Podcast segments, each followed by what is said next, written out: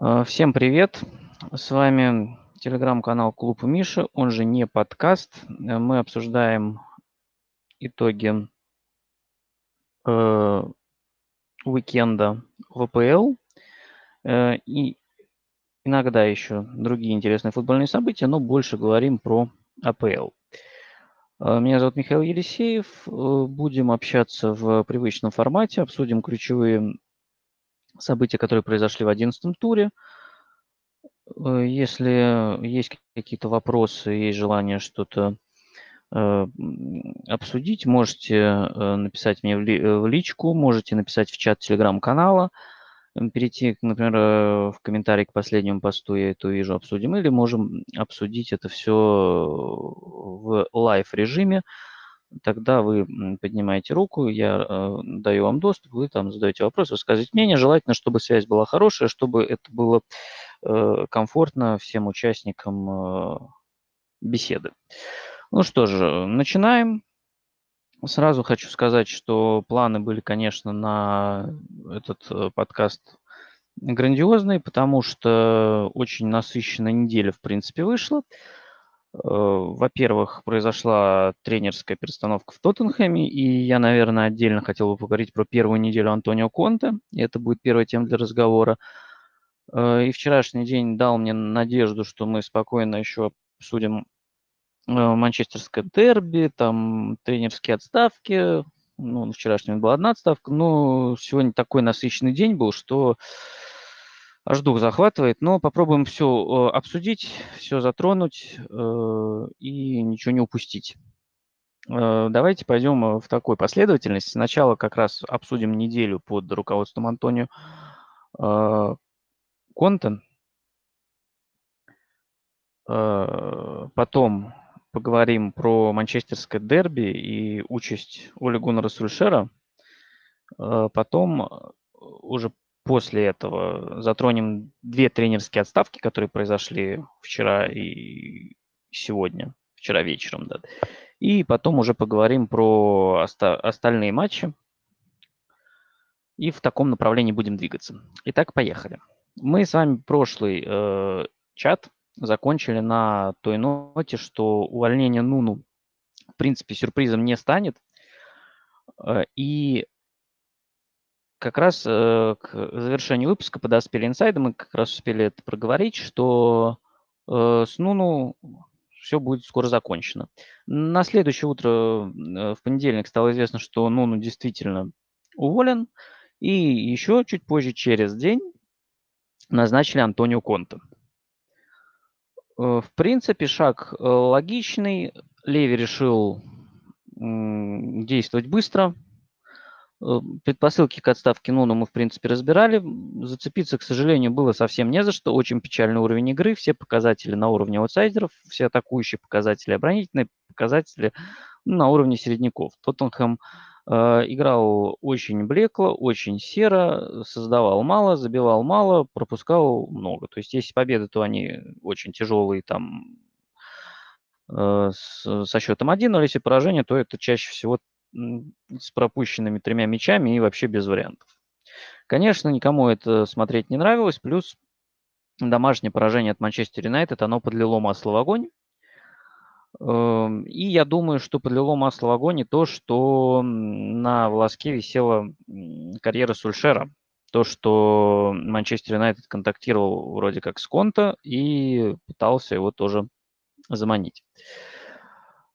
Ну или, по крайней мере, прощупывал перспективу на будущее. Э, назначили Конта, и, ну, давайте попробуем подумать, к чему нас это может привести, и к чему Тоттенхэм это может привести.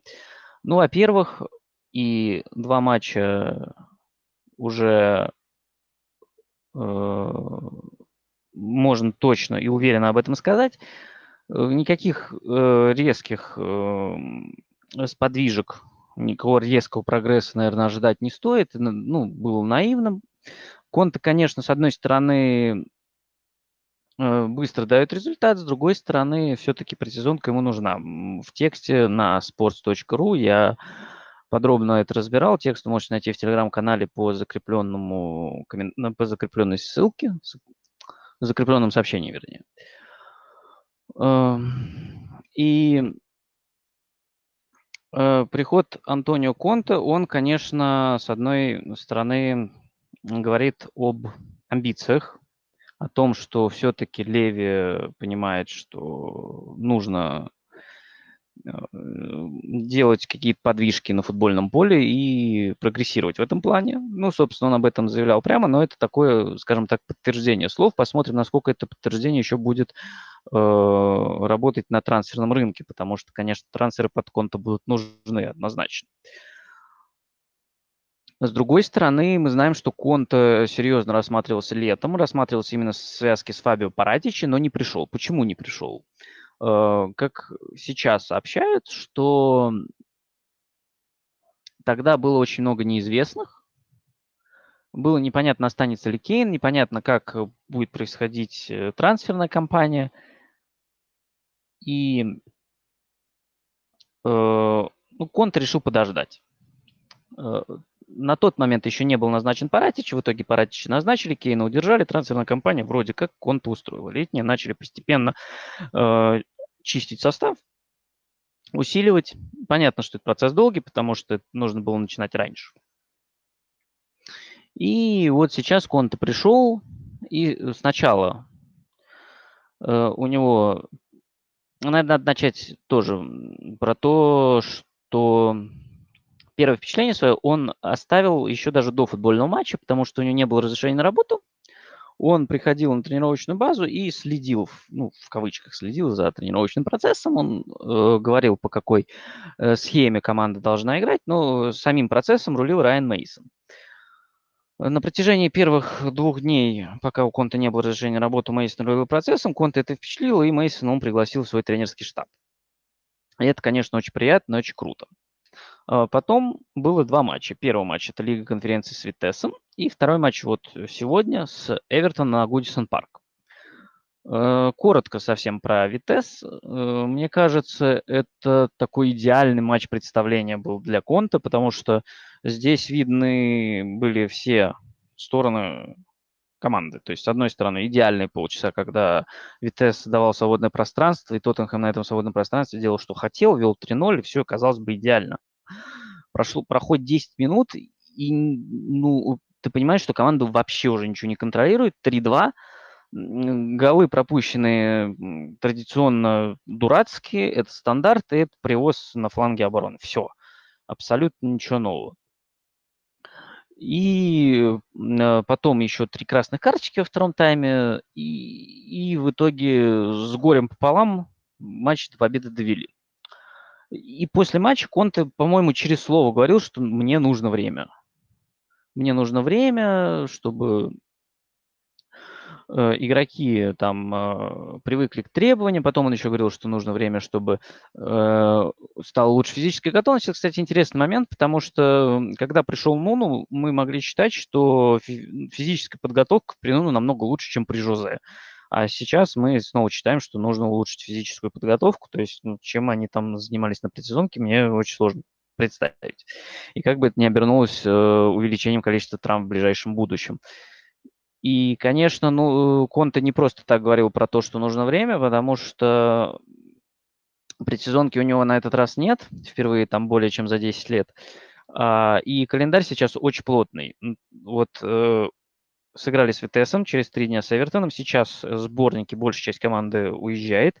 Они приезжают, через три дня уже там игра чемпионата, потом опять там Лига конференции. Вот э, в режиме два матча, э, ну, три матча в неделю, соответственно, там воскресенье, четверг, воскресенье или среда, если Кубок Лиги, неважно сейчас. Э, будем играть до января месяца и только там у него будет там полная неделя на подготовку. Поэтому э, здесь, наверное, нужно немножечко успокоить ожидания и не ждать никакого мгновенного э, прогресса. Э, но с другой стороны, мы видим, что какие-то подвижки уже есть. И можно, я думаю, переходить к сегодняшнему матчу с Эвертоном, который вышел с одной стороны, очень качественным э, в плане э, футбольной составляющей, с другой стороны, вышел невероятно эмоциональным. Там прям эмоции просто искрились из игроков, из болельщиков. Гудисон просто сумасшедший был. И это очень круто на самом деле. Э, с другой стороны, моментов практически не было ни одной из команд, но смотрелось все равно очень круто. Итак, эм, тут, наверное, стоит отметить, что, кстати, абсолютно идентичный состав выбрал Антонио Конта. И вот мы задавались вопросом, по какой схеме, схеме он будет играть, потому что он, понятно, больше всего ассоциируется с тройкой защитников. А состав Тоттенхэма, конечно, он под четверку больше подходит. И, наверное, вот здесь я сделал небольшое отступление, проговорю это э, отдельно. У Тоттенхэма сейчас, на мой взгляд, недостаток э, качества в центре защиты и количества в том числе. Э, с другой стороны, получается перебор э, полузащитников при такой схеме, потому что ну, мы видим, что сейчас играют Хойберг Скип и э, Лукас Сон – и в запасе остаются, ну и вне игры, соответственно, Харри Винкс, Дели Али, Тангин Домбелен, Джованни Лосельсо, Стивен Бергвейн и э, Брайан Хилли, ну, при условии, что он здоров. Ну, Хилли, допустим, можно использовать на фланге, но Райна Синьона можно использовать на фланге. Я думаю, что, скорее всего, когда он э, выздоровеет и наберет кондиции, Синьон вернется на, э, в качестве такого бэкапа региону будет. Потому что сейчас похоже, что Э, на двух вингбеков Эмерсона и Региона один э, БК просматривается, это Мэтт Дойерти. И он сегодня выходил на замену в качестве левого вингбека. Танганга, я так понимаю, пока не рассматривается как вингбек. Это логично, он более оборонительного плана и качество подключения в атаку оставляет желать лучшего. Вот, так что вот здесь, конечно, вообще нужна будет глобальная а, подстройка под э, Антонио Конта. Потому что сейчас состав, он немножечко по-другому сбалансирован просто. Э, ну и теперь можно к игре, к самой снова переходить.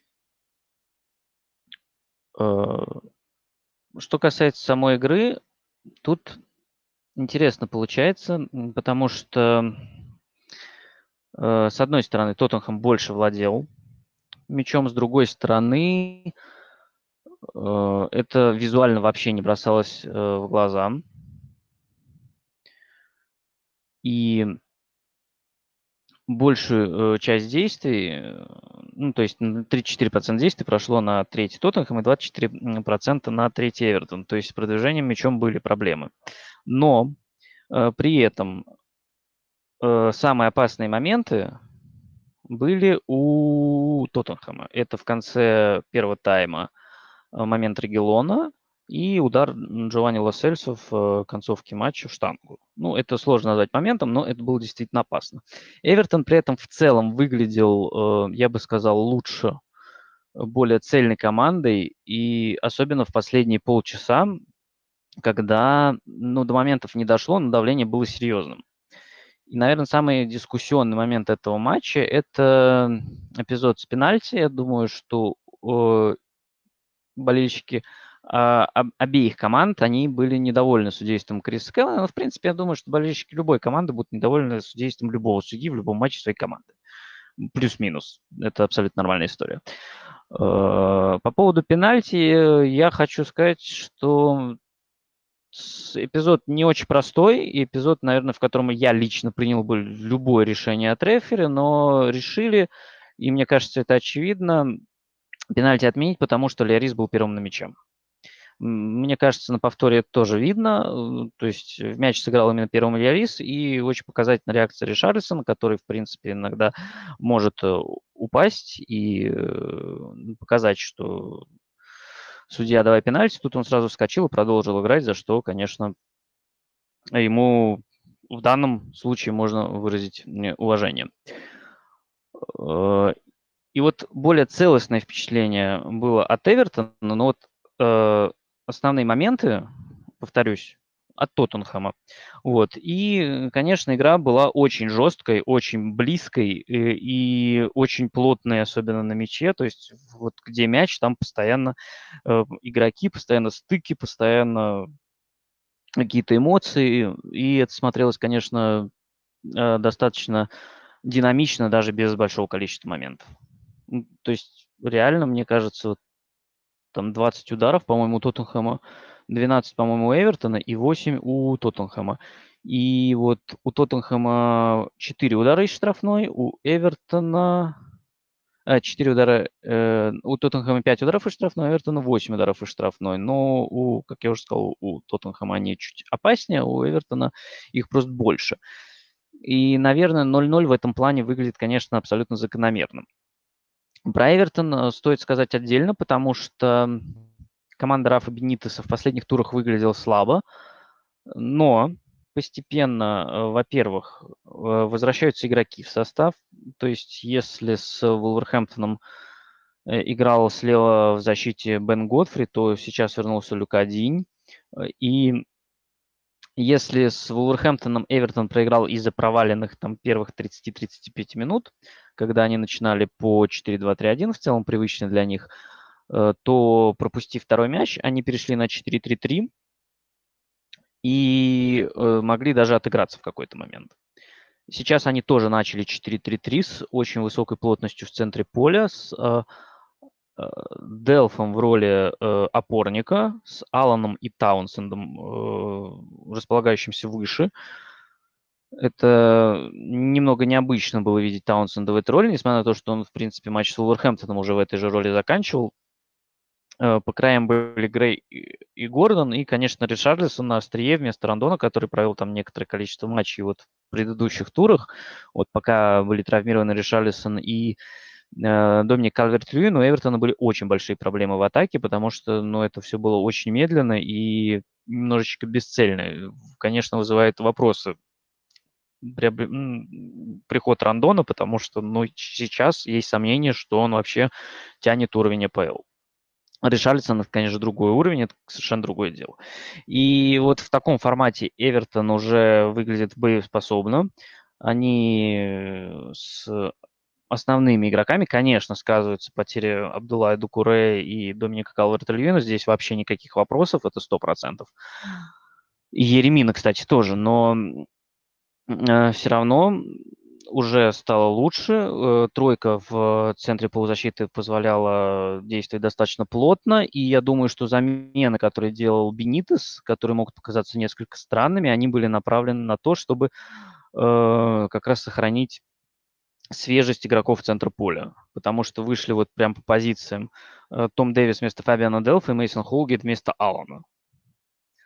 Э, и, ну, Мейсон Холгейт отыграл очень мало, буквально меньше 10 минут, и удалился достаточно быстро за достаточно такой... Понятно, что он хотел убить мяч, но получился достаточно опасный фол на Хойберге. Э, и я думаю, что это игра, в которой ну, ничейный результат объективно был... И вот именно 0-0 они, наверное, лучше всего отражали происходящее на поле. Очень много борьбы, очень много э, желания,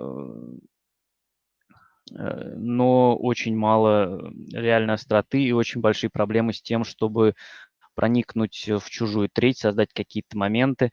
Э, по Тоттенхэму еще можно отметить, что, конечно, привычная игра Конте с активным увлечением вингбеков Региона и Ройла, она уже сказывается. Э, опять же, был момент Региона и был момент в первом тайме, когда Регион подавал на Ройла, но у него э, не получился удар. В общем, какие-то такие первые впечатления от эм, первой недели Конте, каких-то грандиозных подвижек не произошло, но команда уже выглядит хотя бы более Э, какой-то понимающий, что ли, что делать на поле. Э, я думаю, что этот процесс будет очень медленным и очень долгим, но тут благо, что все остальные конкуренты по турнирной таблице, я сейчас даже не хочу ничего говорить про какие-то конкретные места, э, благо все остальные конкуренты также будут, ну, они теряют очки и будут терять очки. Наверное, по первой неделе Конте Э, у меня впечатления такие. Если у кого-то есть что спросить или есть что добавить, то добро пожаловать. Володя Завьялов, да, мы э, виделись уже на прошлом, в прошлом чате. Рад видеть и добро пожаловать. А, да, спасибо большое еще раз за приглашение. Надеюсь, что меня слышно хорошо. А, да, Я все хотел... хорошо. Да, отлично. Я хотел а, немножко порассуждать на тему назначения конта. Мне кажется, что назначение конта – это в первую очередь такой сигнал. Сигнал и для болельщиков Тоттенхэма, и для болельщиков других команд, и для конкурентов, и для всей футбольной общественности. Потому что, по сути дела, это первый раз, а, когда Тоттенхэм назначил, по сути дела, топ-тренера. Топ-тренера именно а, в текущем статусе, потому что а, Жозе Мауриньо, конечно же, топ-тренер, но назначался в Тоттенхэм он уже фактически на спаде. А Маурисио Почетино был перспективным тренером, но как топ-тренер еще не котировался. Вот, собственно, как и Андрей Виллажбош и предыдущие назначения. Вот, а а, назначение Антонио Конте – это такая, такое заявление об амбициях, это заявление о статусе топ-клуба. А, возможно, в глазах многих болельщиков других а, клубов статус Тоттенхэма в последние несколько лет, может быть, и пошатнулся, но вот это вот назначение – это как раз-таки очень мощное медийное воздействие оказало, как будто бы. Вот. Но в то же время, именно с точки зрения игры, а, я бы не стал сейчас, во-первых, разбирать первые игры с Витесом и с Эвертоном на молекулы, с, э, ну, как какие-то показательные референтные примеры того, как Тоттенхэм будет играть э, в ближайшее время, потому что понятное дело, что команда сейчас, ну, мягко говоря, разобрана, и а, Антонио Конте придется сейчас первые игры, грубо говоря, устранять тот пожар, который имеется сейчас. То есть э, э, заняться таким именно э, кризисным менеджментом, что называется. Э, потому что, понятное дело, Михаил уже сказал, что при сезонке у тренера не было, поэтому ему, что называется, с корабля на бал приходится идти и, иметь дело с тем, что есть. Э, вот. И э, что я хотел отметить, а, наверное, главное ожидание от его работы именно от э, той схемы, в которой он будет играть, и от э, той игры, которую он будет показывать, и от футболистов. А, я, на самом деле, жду большего прогресса именно от винбеков, потому что если посмотреть на предыдущие команды Антонио Конта, то именно на вингбеках а, по большей части э, строилась его игра. И я бы, честно говоря, ждал бы каких-то неожиданных сюжетов. Их вполне можно ждать. Например, как в Челси было с Виктором Мозесом, который был глубоким и безнадежным резервистом при предыдущих тренерах. Вот. А при Конте он мало того, что попал в стартовый состав снова, так еще и обрел новую роль, которую он не играл ранее ни в Челси, а, а, ни в арендах, ни в Уигане.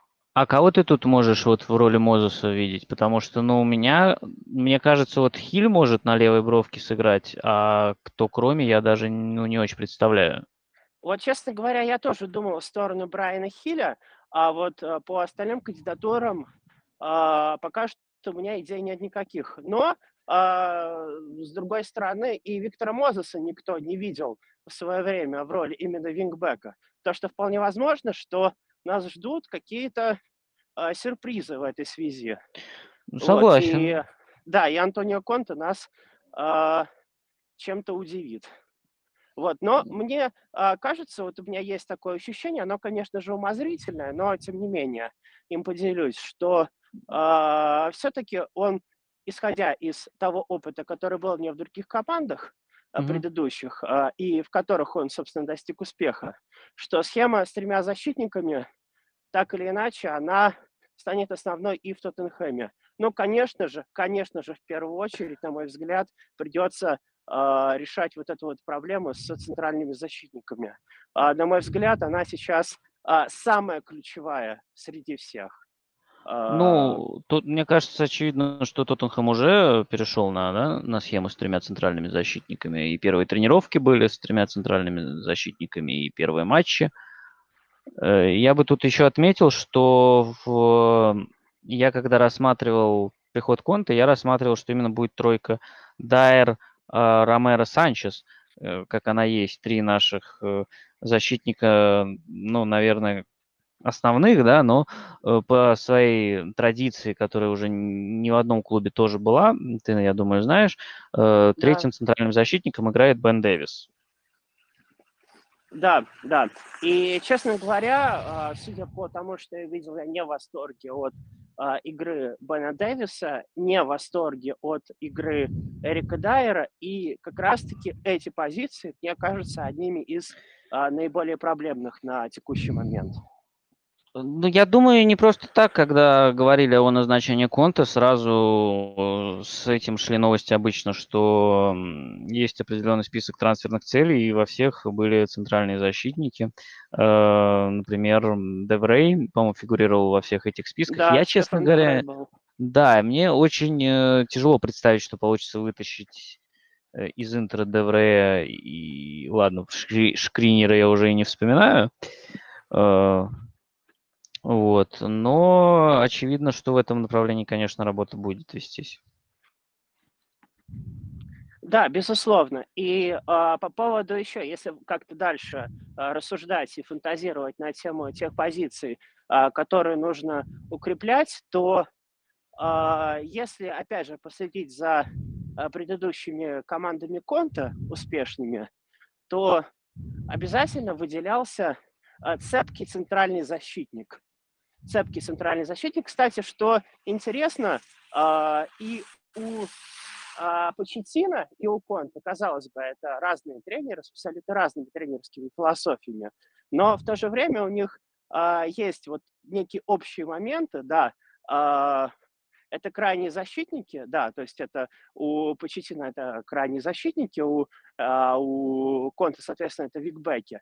И цепкий, мощный центральный полузащитник с а, хорошим дриблингом, который умеет работать под прессингом, который умеет а, доставлять мяч на половину поля соперника. Звучит вот, как Тангин Думбеле. Да, звучит как Тангин Думбеле. Честно говоря, а, я очень верю в прогресс этого футболиста при Конте. Собственно говоря, он еще и э, покупался вы, Тоттенхэм вы... как, как, угу. как, наследник, как наследник э, Мусы Дембеле, да, который был в этом чудовищно хороший. Собственно, а, регресс Тоттенхэма я во многом связываю именно с уходом Мусы Дембеле, с потерей формы, а потом, соответственно, с уходом. Вот, ну, и... одна из причин, да, да. согласен.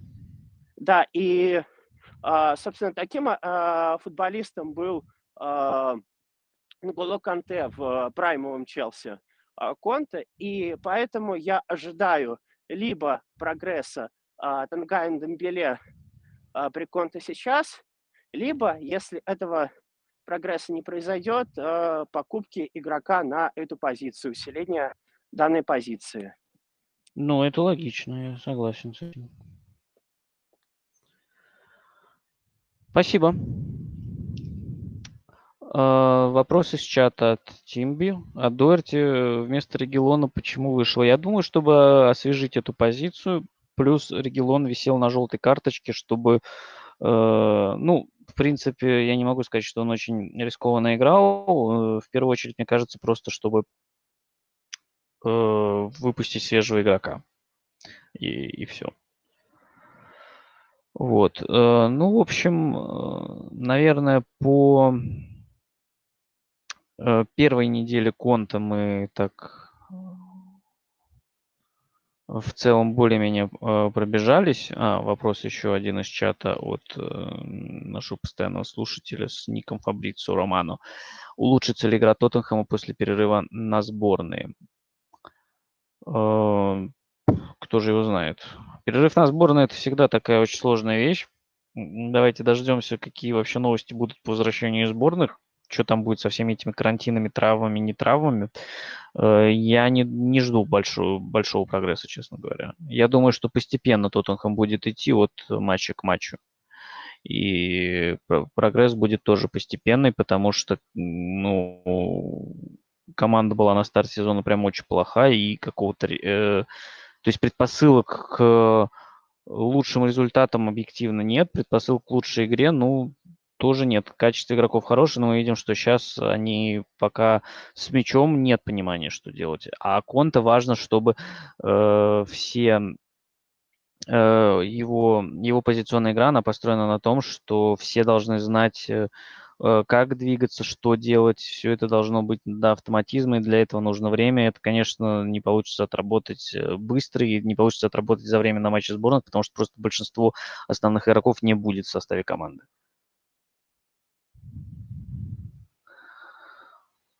Вот. Ну и, наверное, немножечко в конце скажу про еще про Нуну и Шпириту Санту. Мне немножечко жаль, что у него не получилось, потому что он мне очень импонирует как э, человек. Но очевидно, что для работы в топ-клубе нужны какие-то э, другие идеи, потому что его Уолверхэмптон все-таки это игра э, низким блоком, игра на контратаках. А когда ты играешь в клубе э, с амбициями, тебе в клубе, ну, даже в таком клубе, как Тоттенхэм, который пока не является конкурентом э, за титул, все равно в, есть много матчей, в которых ты будешь владеть мячом, и тебе нужно что-то с ним делать.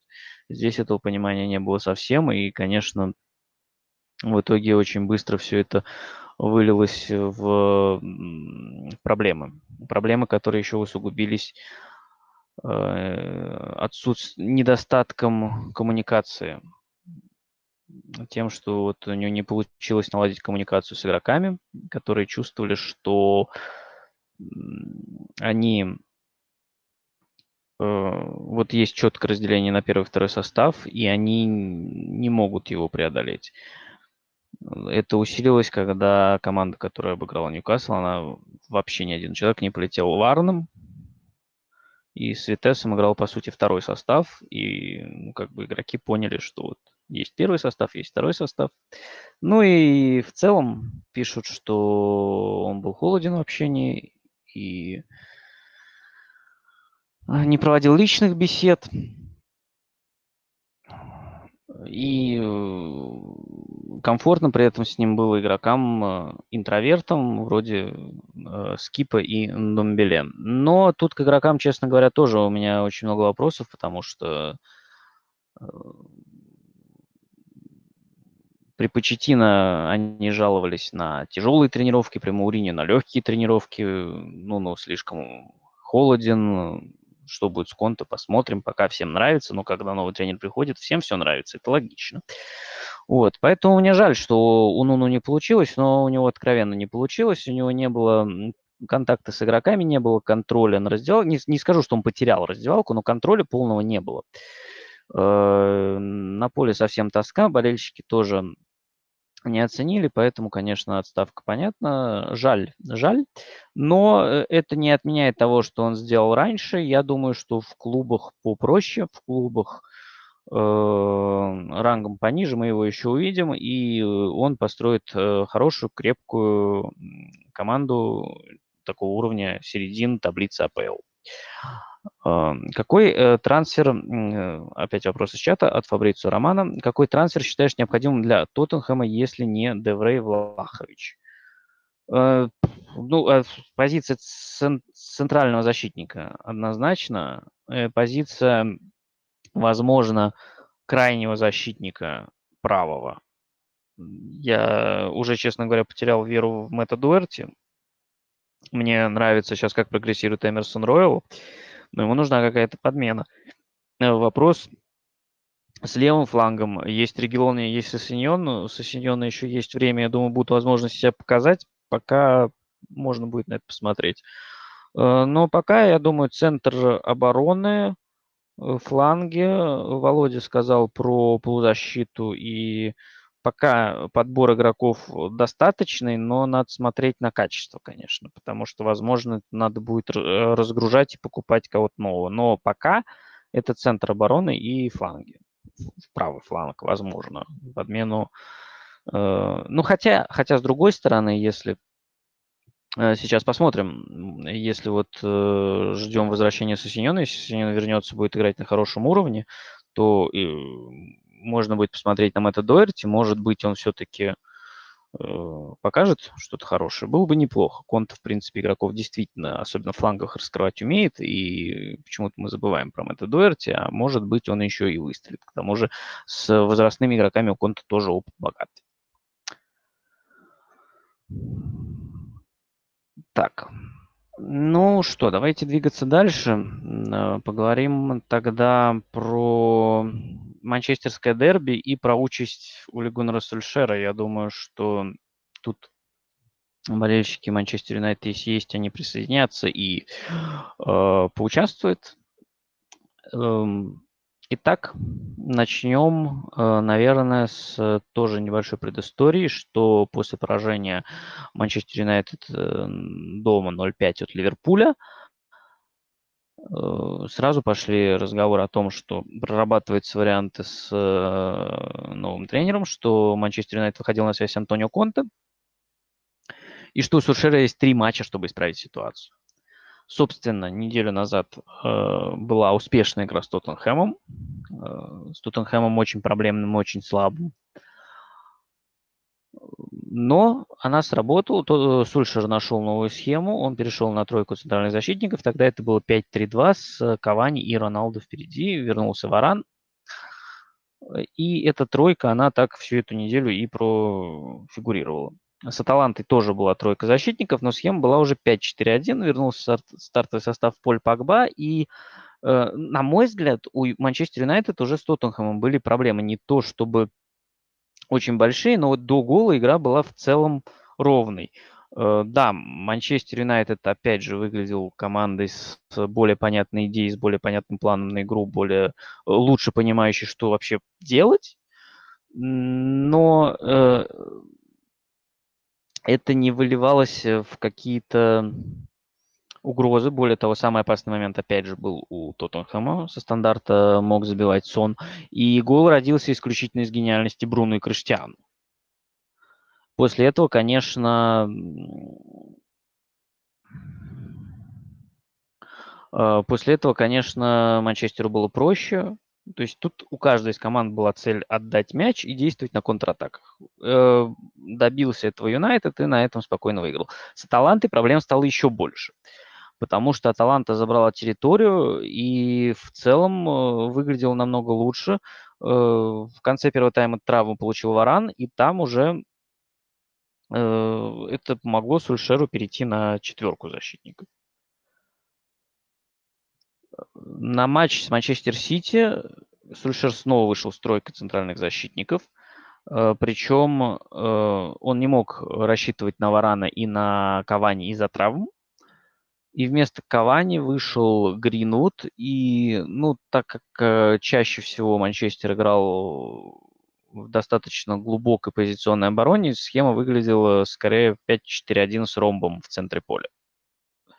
Э, где Гринвуд был верхней частью этого ромба. Э, Бруну и Фред по краям и внизу э, Мактоминой. И, конечно, Манчестер по максимуму воспользовался этими проблемами, по максимуму воспользовался свободой, которую в рамках этой схемы получали игроки. Особенно фланговые защитники, особенно Жао Канцелу, который сейчас действительно в отличной форме и просто, ну, он, по сути, сделал оба гола, ассист и передачи, да, на автогол, и с очень большим давлением Манчестер столкнулся, в первые 15 минут Бруно вообще получал мяч на уровне э, защитников, поэтому ни о какой контр-игре не могло быть и речи, просто Манчестер оказался вжат. И если Суршер говорил, что там против Ливерпуля мы не можем э, да, там закрываться, и мы должны играть смело, то против Манчестер Сити уже э, это, конечно, от этого отошли, потому что понятно, что вторые 0,5 никто не хотел получить, но все равно к этому было достаточно, ну, не скажу, что близко, потому что Манчестер Сити э, в первом тайме, конечно, создал э, достаточно моментов для уверенного комфортного перевеса, вряд ли для того, чтобы забить 5 мячей, я думаю, 2-3 мяча, ну, хотя Дехе сделал несколько прям классных сейвов, причем в некоторых случаях даже и от э, своих игроков. Потому что если бои забил, то, например, э, удар Линделёфа Дехе отбил, как и удар э, э, Габриэля Жезуса. Юнайтед на это смог ответить, по сути, одной атакой с ударом Роналду и добиванием Гринвуда. И в перерыве Сульшер решил перейти на 4-2-3-1, но вышел Санчо. Во второй половине тайма Санчо перешел на правый фланг, но это вообще ничего не дало. Э, два удара издали за тайм нанес Юнайтед, при том, что ему нужно было отыгрываться с 0-2. В чужой штрафной 4 действия за матч всего. Три удара, да, удар Роналду, удар Гринвуда, удар Магуайра со стандарта в самом начале и пас э, Скотта Мактомина на 94-й минуте. То есть совершенно тотальное э, превосходство Манчестер Сити, полный контроль игры и такого Манчестер Юнайтед э, ну, в больших матчах, ну, понятно, что это было с Ливерпулем, но вот до этого сезона такого Манчестер Юнайтед я не помню. То есть на большие матчи у Сульшера был хороший план обычно. Да, это было направлено на сдерживание топ-команд, но это имеет право на жизнь почему нет. И сейчас это не работает. Он э, не может зеркалить, потому что ему не очень подходят особенности игроков. Он не может э, играть э, в позиционный футбол, потому что, ну, просто для этого недостаточно навыков. Прессинг у команды недостаточно слаженный. Что может предложить э, сейчас Сульшер, за счет чего Манчестер Юнайтед может э, конкурировать, непонятно. Ну, то есть мы сейчас посмотрели два матча с топ-клубами, мы видим просто, что между Манчестер Юнайтед и э, там Ливерпулем и Манчестер Сити, ну, просто пропасть. Ну, Манчестер Юнайтед сейчас, в моем понимании, это ну, не основной конкурент на четвертое место. То есть на четвертое место сейчас конкурентов просто, вот, по сути, вот есть первая тройка. Вест Хэм, возможно, основной сейчас претендент вот на данную минуту, да, на четвертое место. Э, и все. И потом там э, уже борьбу навязать очень большое количество клубов может. Тем более, что плотность очень высокая, и вот эти всплески, падения, пики формы, э, они достаточно быстро меняются, и вообще ничего не понятно. То есть, э, если раньше Сульшер как-то а, медленно для, наверное, уровня Манчестер Юнайтед, но прогрессировал, если э, раньше команда развивалась и двигалась вперед, то сейчас, конечно, этого нет. Вот сейчас Э, очевидно, команда разбалансирована, и как это все собрать воедино, и как сбалансировать, э, Сульшер, очевидно, не знает. Ну, вот по последним матчам такое впечатление сказывается, потому что э, абсолютно безальтернативные поражения Ливерпулю и Сити.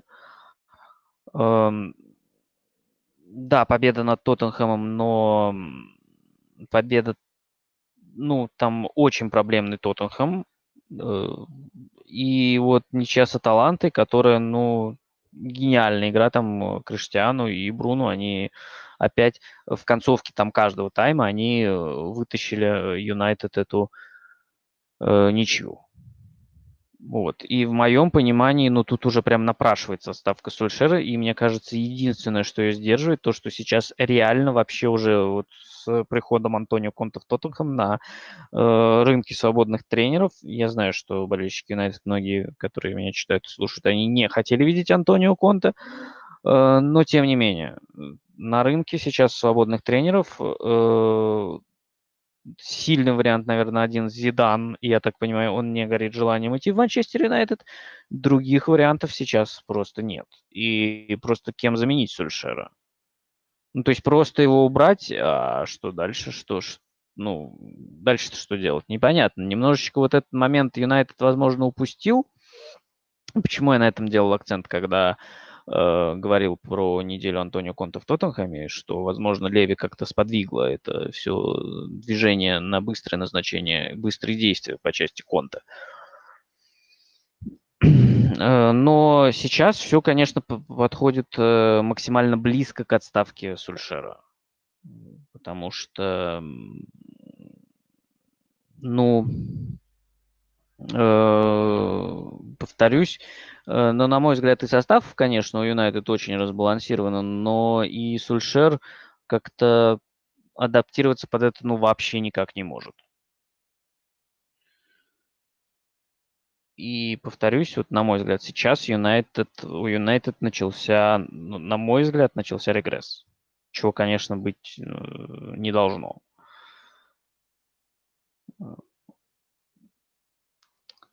Ну, по Манчестерам, по ситуации в Манчестер Юнайтед, по манчестерскому дерби у меня как, примерно такое мнение. Если кому есть что сказать, есть что спросить, то добро пожаловать. Если нет, то мы тогда переходим к клубам более решительным, которые на этих э, э, выходных решились таки уволить своих тренеров. Сначала, пойдем по порядку, сначала это был Норвич, Э, который уволил Даниэля Фарки. Неожиданно. Тренер, который тренировал их э, с 2017 или 2018 года. Сейчас э, немножечко цифра вылетела из головы, но довольно давно. С которым команда дважды поднималась с чемпионшипом. И, с одной стороны, отставку понять можно, потому что команда очень долго шла без побед, потому что команда является ну, тотальным аутсайдером э, по э, всем показателям. Ну, мало того, что она в самом хвосте турнирной таблицы, так еще и по всем показателям она э, последняя там или одна из последних. Голы, там XG и все остальное там явные голевые моменты, действия там в чужой трети, в своей трети. Э, там все очень нехорошо. С другой стороны, э, ну, тут я вижу два момента, которые не совсем меня вяжутся с э, общей картиной мира. С одной стороны, мне кажется, надо всегда исходить из ресурсов, которыми обладает команда. И, на мой взгляд, ресурс у Норвича очень скудный, самый скудный в ВПЛ. Э, они вполне сопоставимы с Хаддерсфилдом или Шеффилд Юнайтед. Э, и в обоих случаях это были малобюджетные команды с очень маленькой зарплатной ведомостью, одной из самых низких в лиге, а мы знаем, что зарплатная ведомость, она прямо коррелирует да, с э, успехами команды. И у Норвича похожая ситуация. И я считаю, в такой ситуации сохранение прописки это просто, ну, это чудо, потому что команда объективно слабая, она объективно не тянет уровень э, соперников своих. Э, второй момент э, – это то, что э, этим летом Норвич решил, лишился двух ключевых игроков. Это Эмилиано Буэнди и Оливер Скип. В ответ мне могут сказать, что да, Норвич закупился на 60 миллионов. Но если детальнее посмотреть на эти закупки, то ну, реально усиление там, наверное, только Мило Трашится. Но надеяться, что Мило Трашится сразу будет э, давать такой же эффект, как Эмилиано Буэнди, наверное, несколько странно. Ему нужно время, чтобы привыкнуть. Э,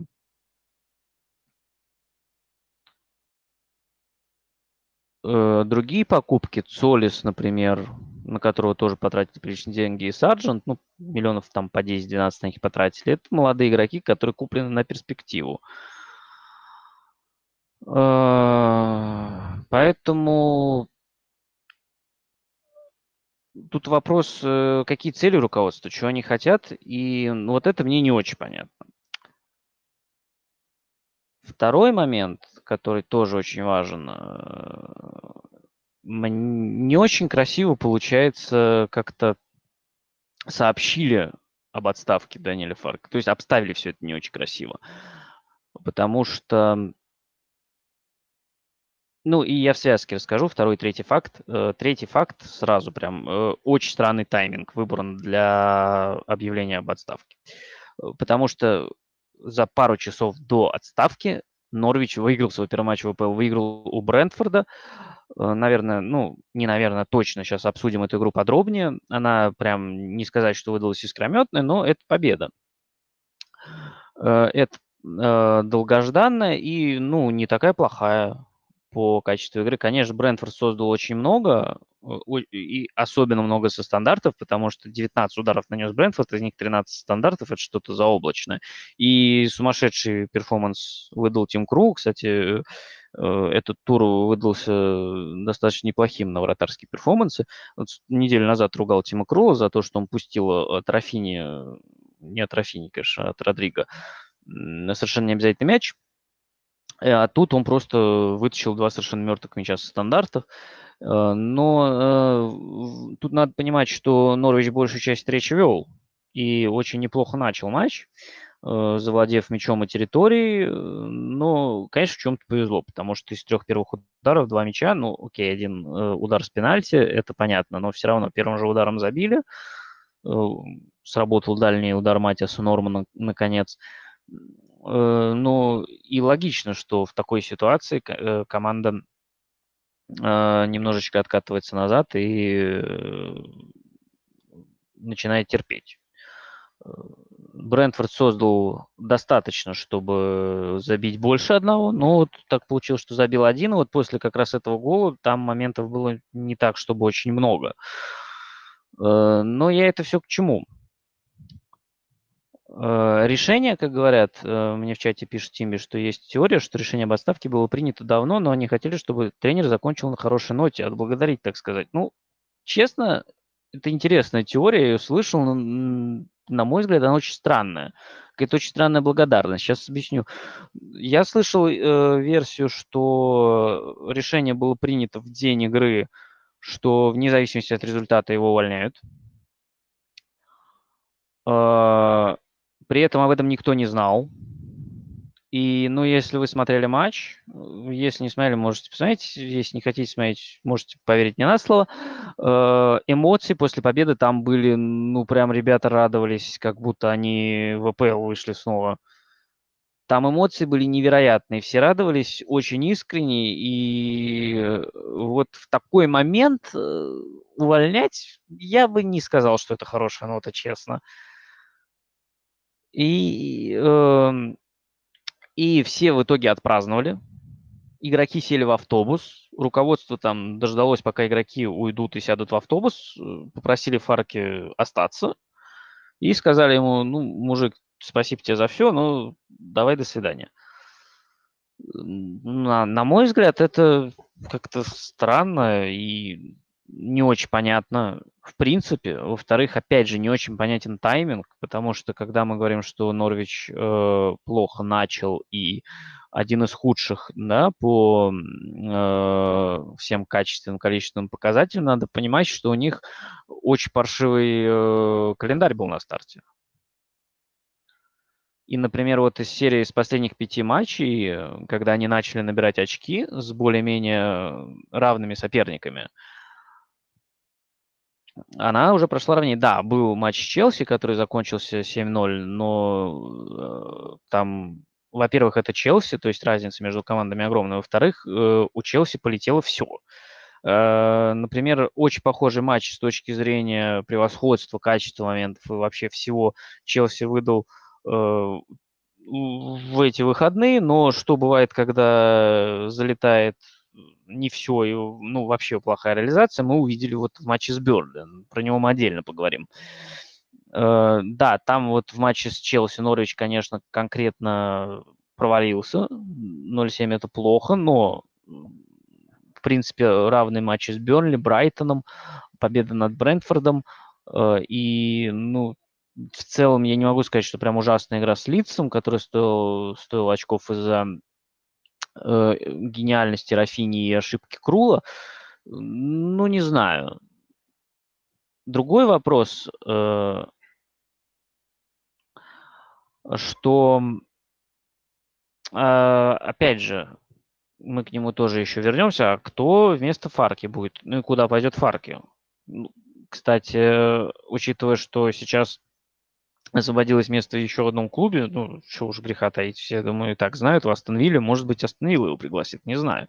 Но пока фаворитом на пост главного тренера Норвича значится Фрэнк Лэмпорт. Когда я вчера смотрел э, э, сайты, то мне выкидывало, что фаворит Крис Уайлдер, но сегодня его уже назначили в Миддлсбро. Сегодня, что это воскресенье 7 ноября. И фавориты Фрэнк Лэмпорт. Э, сможет ли Фрэнк Лэмпорт что-то улучшить относительно Фаркин? Ну, мне не очень понятно. Какие цели у руководства, мне тоже не очень понятно. То, как расстались с Фарки, на мой взгляд, в целом не очень красиво. Тайминг очень странный. Короче, эту отставку я не понял вообще. Э, хотя, ну, в целом понять отста- увольнение Фарки можно было, опять же. Ну, то есть можно понять, когда тренер уходит или его снимают, когда, ну, уже понятно, что совсем ничего не получается, когда у команды серия поражений, даже если она откровенно слабее, э, но тут сплошные вопросы.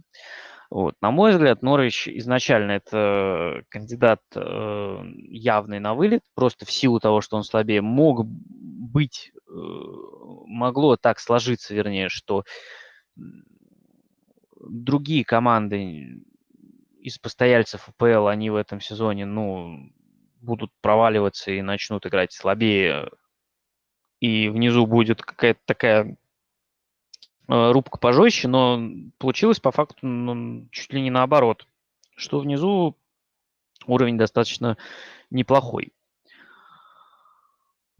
То есть даже ну, тот же Бернли, который, на мой взгляд, э, провалил э, вот игру с Челси, он эм,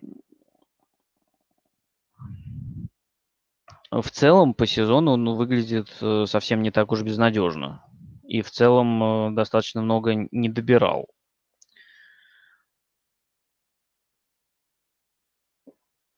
Вот. Ну, Уотфорд и Ньюкасл выглядит печально. Ньюкасл, кстати, остается у нас единственной командой без побед. У нас э, перед этим туром, кстати, забавный факт.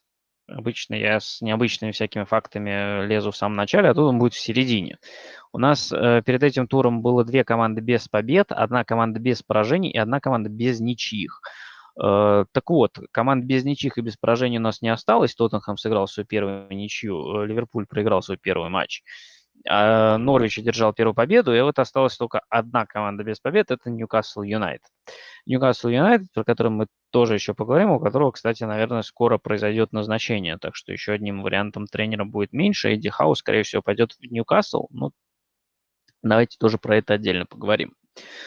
Э, по поводу Норвича, наверное, и Брентфорда все. Единственное, что хочу добавить, что э, Брентфорд,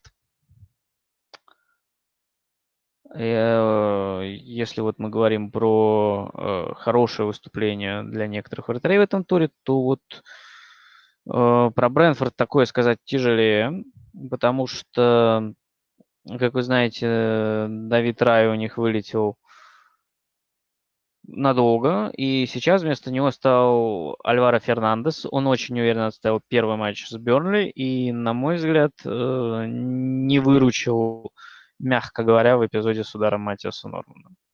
Потому что удар он, мне кажется, видел, э, но удар-то, конечно, неплохой был, но мне кажется, что мог и выручить в этой ситуации. Э, пока, э, как мне кажется, Брентфорд с потерей Рай теряет прям очень и очень много. Так, э, вопросов про Брентфорд и Норвич. Э, как мне Самон Гадос? Достоин ли старта? Тут, мне кажется, можно вспомнить слова Томаса Франка, который говорил, его спрашивали про я сейчас не вспомню, про кого из игроков. Он говорил, что да, очень хороший игрок, он, конечно, достоин старта, но очень тяжело э, выбирать, потому что вот э, хороший подбор игроков, и, ну, понятно, что место 11 и кого-то э, кто-то вынужден будет сидеть в запасе. При этом, э, кстати, про, надо не забыть еще сказать про травму Брэнфорда, это скажу. Вот э, Гадос в целом, кстати, неплохо выходил в последних матчах, поэтому сейчас, да, он заменил э, Виталия Янольта и отдал голевую передачу, отличную на Рика Хенри. Вот, но в целом играет пока не часто, у него один старт и пять выходов на замену, я смотрю, да, э, но я думаю, что вот э, последними своими появлениями на полчаса в игре с Бернли, где он забил отличный мяч, и вот ассистом с э, Норвичем, когда помог усилить давление на Норвич, потому что, конечно, во втором тайме Брэнфорд основательно сидел на воротах Норвича, хотя Норвич, надо признать, пытался контратаковать, не все получилось, но в целом э, смотрелось достаточно живенько. Э, но Брентфорд давил очень сильно, и, э, конечно, передача Гадоса на Генри, она тоже этому способствовала. Я думаю, что вполне можем увидеть его в старте, но, с другой стороны, э, Нёргор, Йенсен, Янальд, э, ну, тут э, сложно сказать. Я так понимаю, что сыгранностью Брэнфорда тоже важный компонент, но я думаю, что заявочку на старт году составил неплохую. Э, он может, э, Тимби в чате спрашивал меня про Гадос, и он же сейчас пишет, что он в двойке нападения может выйти. Но я не очень представляю, чтобы кто-то сел из пары Тони Мбиуму, если ни у кого нет травм. Оба, в принципе, очень хороши, хотя вот Иногда, особенно дома, я так понимаю, на выезде у них пока лучше получается. Я не думаю, что в этом есть какая-то прямая зависимость вообще между домашними и выездными матчами, но вот просто такой забавный факт. А, по поводу Брэнфорда еще отметил бы, что что-то с травмами пока ребятам не везет, потому что тут на 12-й минуте э, добавился еще и Матиас Занка Йоргенсен. Он получил травму, вместо него вышел Чарли Гуд, который потом привез пенальти собственно, который реализовал тему Пуки. Но вот э, в обороне, я так понимаю, что вариантов уже у Томаса Франка поменьше. То есть получается, что сейчас травмирован, травмировался Йоргенсен, плюс по-прежнему травма у Сёренсена, Веса, Баптиста, а, Аэра и Рай. А, и Досила. Ну, что-то прям очень много. Посмотрим, как Франк будет э, выбираться. Пока вроде Э, ситуация, ну, не такая плохая, но вот последние два матча, честно говоря, смущают, потому что был тотальный провал в первом тайме с Бернли, и э, стартовый отрезок с Норвичем тоже был не очень хороший. Собственно, Норвич вот смог забить и э, дотерпеть потом до конца. Брэнфорд по-прежнему неплохое качество игры демонстрирует, но вот э, стабильность уже стала проседать. В принципе, это неудивительно при таком количестве травм.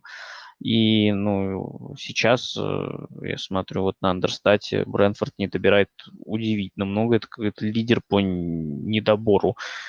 Там недоборы и по забитым мячам, и по пропущенным, а по набранным очкам вообще там почти 8 очков они не добрали. Но, в принципе, это не удивительно, если вспоминать там, например, матч Челси, посмотреть на XG этого матча. Но, повторюсь, здесь к XG нужно относиться намного осторожнее, потому что Норвич почти всю игру вел, и когда команда ведет, логичен сценарий, что вторая команда пытается отыграться, со временем начинает давить и создавать все больше моментов. А, в целом, Брэнфорд моменты, наверное, начал штамповать э, уже больше во второй половине матча.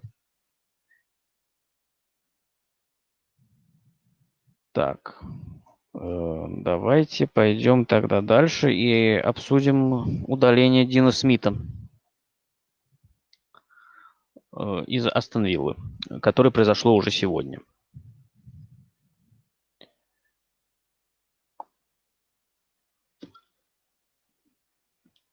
Э, по поводу Дина Смита, мне очень жаль Дина Смита, я сразу хочу сказать, потому что мне очень понравился сентябрь Астон Виллы, как э, он нашел схема стройка центральных защитников, она, конечно, изначально была адаптацией под Челси, но и он перенес на другие матчи. Она сработала с Эвертоном, она сработала с Манчестер Юнайтед, а потом Вилла начала проседать. Э, здесь, я думаю, сказывались и потери кадровые, потому что была история, когда э, на карантин сел, сели Эмилиано Мартинес и Эмилиано Буэндия. Сейчас травмированы Дэнни Инкс и, что самое главное, Дуглас Луис, ключевой игрок центра поля.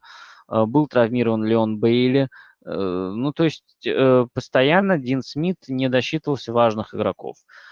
В то же время он пытался как-то адаптироваться, находить решения, Но последние пять матчей, конечно, Астон Виллы они несколько вгоняли в тоску, особенно если вы их смотрели. Я думаю, вы понимаете, о чем речь.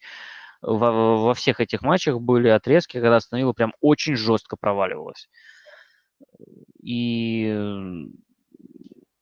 э, собственно, в эти моменты она как раз ну, могла проиграть матч. Если говорить про игру с Саутгемптоном, которая была в пятницу, открывала тур, то здесь тоже был такой отрезок. Э, начинала Астон Вилла по схеме 4-2-3-1 с Анваром Альгази слева, Леоном Бейли справа, Буэнди э, в роли десятки. В центре играл Марвелус Накамба и э, Джон Макгин, а впереди Оли Откинс против Саутгемптона. И первый тайм Астон Вилла полностью провалила.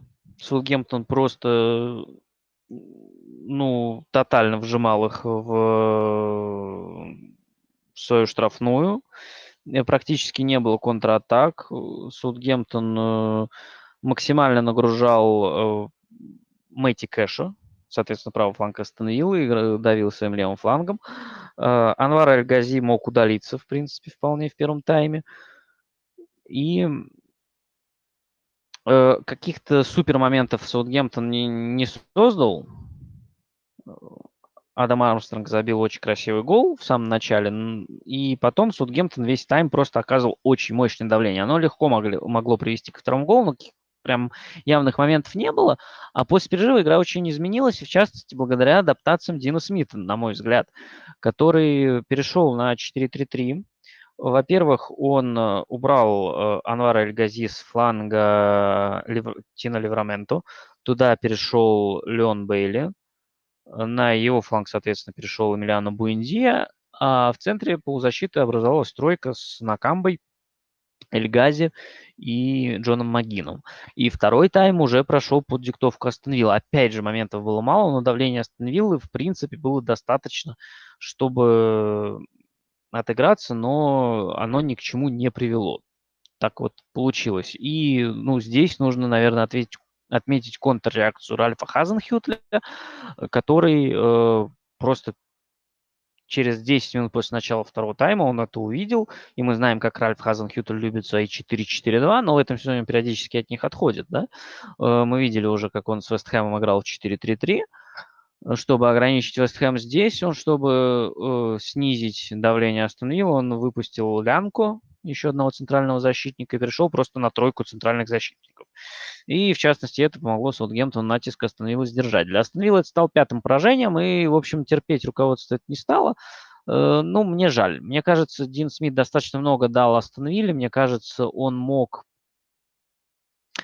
он пытался что-то найти, э, какие-то решения по выходу из ситуации. Так получилось, что они все как-то вот не попадали. Э, но мне кажется, он мог найти выход из этой ситуации со временем, хотя, ну, объективно остановила сейчас скорее ну, команда второй половины турнирной таблицы, но вот с их трансферной кампанией, конечно, можно было ожидать, что бороться они будут за места повыше. Этого пока нет. И опять же нет э, понимания, кто возглавит Астон Виллу. Я так понимаю, что э, фамилии везде фигурируют примерно одни и те же. Вот у Норвича фигури... фавори... фаворитом является Лэмпорт, у Виллы вроде как Джерард. Я не знаю, есть ли смысл э, Джерарду переходить сейчас. И даст ли это какой-то прям мощный толчок Вилли, тоже сложно сказать, потому что, ну вот, э, пока команда как-то даже собраться толком воедино не может, потому что, ну, кто травмирован, кто болеет, кто дисквалифицирован.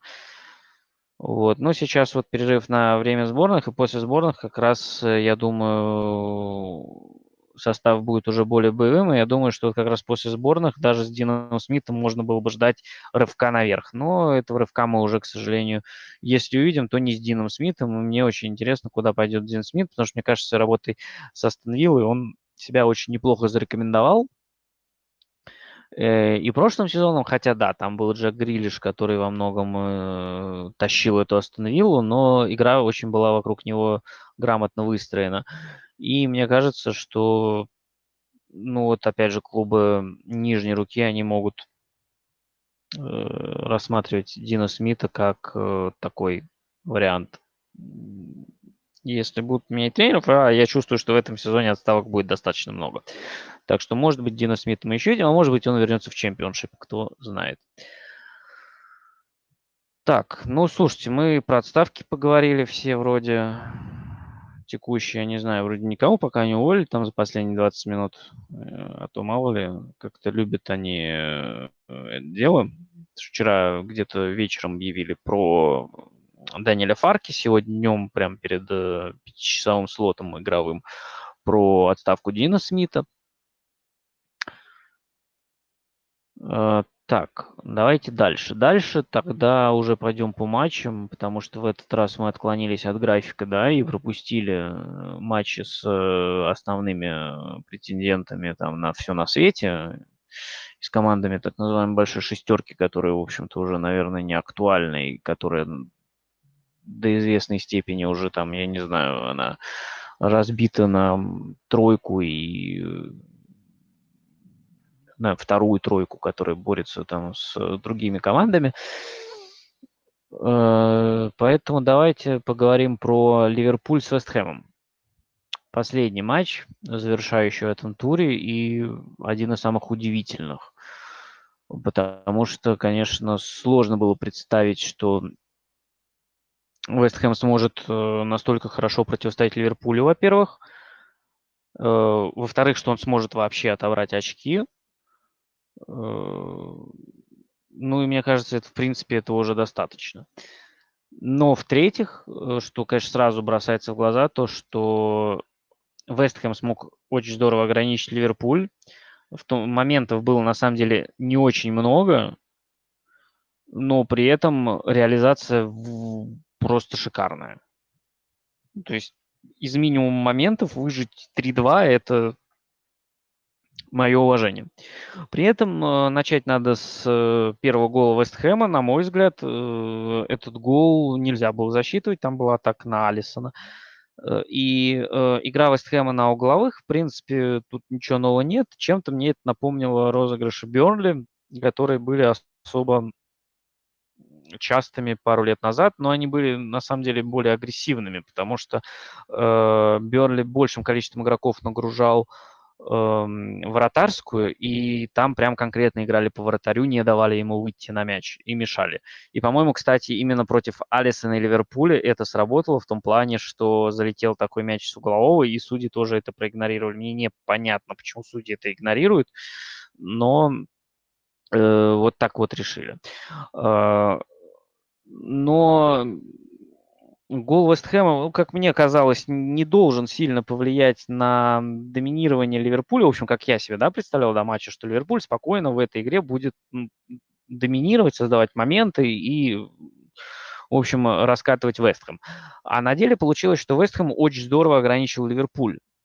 Э, то есть э, традиционная четверка защиты располагалась компактно, и э, фланговые э, нападающие – в данном случае это Бен Рама и э, Боуэн, они дорабатывали за фланговыми защитниками Ливерпуля и не давали такой свободы, которая позволяла бы Ливерпулю стабильно создавать моменты. Конечно, полностью ограничить Ливерпуль, мне кажется, сейчас просто невозможно, поэтому свои моменты Ливерпуль все-таки получил.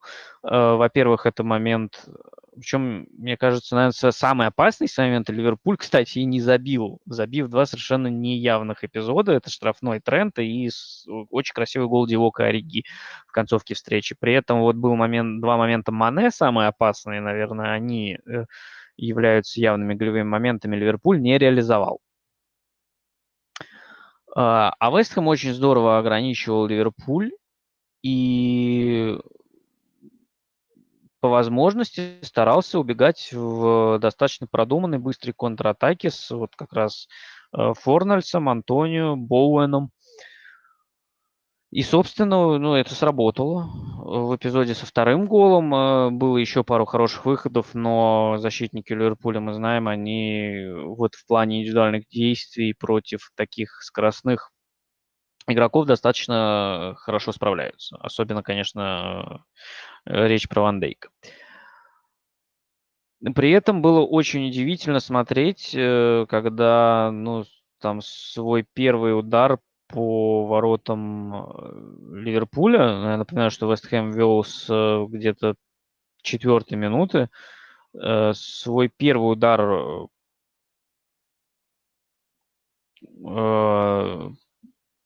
Вест Хэм нанес на пятой компенсированной минуте первого тайма. То есть, конечно, большую часть времени Вестхэм э, был сконцентрирован на том, чтобы Ливерпуля сдержать. Ну и в целом это получалось неплохо. Каких-то явных моментов у Ливерпуля в первом тайме не было. Был вот хороший момент сразу после перерыва и в концовке. А, Вестхэм – это помимо контратак, конечно, еще предложил стандарты, потому что второй гол Курцума тоже забил со стандарта. И плюс еще э, был удар Крейга Доусона в э, перекладину. Вот. В целом, на мой взгляд, игра скорее ничейная, но вот я говорю, реализация, получается, была в целом высокой, даже я не про конкретные эпизоды, да, потому что вот у Ливерпуля, например, два явных момента они забили, а два неявных они забили. Вот. Но в целом реализация высочайшая в этом матче. И вот э, как итог э, 3-2 в пользу Вестхэма. И я бы не стал, кстати, сильно винить э, в этом матче Алисона, который вроде как, да, формально автогол. И э, второй гол, и третий гол, ну, тоже он там, наверное, не идеально сыграл. Но тут... Э, можно похвалить Вестхэм, работающий на стандартах, можно поругать судью. Тут уж как вам удобнее. Я, наверное, за первый гол поругаю судью, за второй немножечко защиту Ливерпуля и похвалю Вестхэм за работу на стандартах. Ну и Дэвид Мойс, конечно, построил классную команду, что же говорить. Вестхэм в этом сезоне прям смотрится Э, очень хорошо. Он и в том сезоне смотрелся хорошо, но в этом сезоне он э, и еще и прибавил. Вот. Ну и, конечно, концовка встречи это отдельный э, такой сюжет, в который тоже можно погрузиться. То есть вот э, Вестхэм играл вот 4-2-3-1 с отрабатывающими э, вингерами. А в концовке вышли Владимир Цоуфл и Артур Масуаку. Э, оба номинальные э, фланговые защитники. Ну, надо признать, что вышли они как фланговые защитники. Я думал, что Масуаку может выйти и впереди сыграть, что мы часто, кстати, в Вестхэме видели, потому что он может убежать, у него шикарный дриблинг, и он может легко совершенно протащить мяч в контратаке. Но нет, такой задачи не было. То есть последние минут 10 Вестхэм выстрелился просто в 6-2-2. Без всяких э, даже попыток особых убежать в контратаке, просто там выноси и будь что будет. Вынесли, достояли, молодцы, и вот сейчас они обходят э, Ливерпуль, поровну у них с Манчестер Сити и там три очка отставания от Челси. Очень интересно будет посмотреть на то, что это выльется, насколько стабильным сможет быть Вестхэм, но пока Получается прям очень сильно. Э, в следующем туре мы, они там, э, так, да, в следующем туре сразу после перерыва сборной Вестхэм едет в гости к Вулверхэмптону. Потом у них снова выездной матч с Манчестер Сити. А потом домашний с Брайтоном. Ну вот э, посмотрим, конечно, что будет. Но вот с Манчестер Сити особенно интересно, что придумает Дэвид Мойс. И я думаю, что, конечно, и Гвардиола тоже обратит внимание на вот этот матч. Так, движемся дальше. Дальше у нас...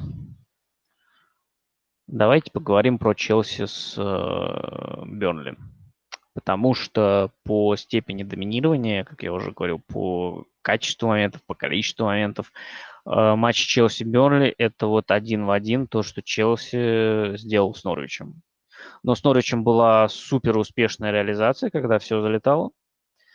При нормальной реализации, наверное, Челси ну, мог бы легко забивать 4-5. При супер успешной реализации, в принципе, три мяча могло быть уже там к 10 минуте. Ну, тут, кстати, э, говоря про успешную игру вратарей в этом туре, тут нельзя не отметить Ника Поупа, который вытащил несколько прям очень хороших мячей.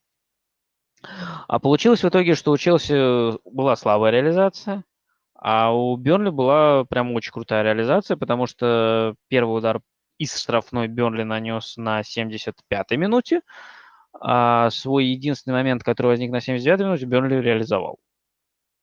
У Челси моментов было явных, по-моему, штук 6 опта насчитал, если не ошибаюсь.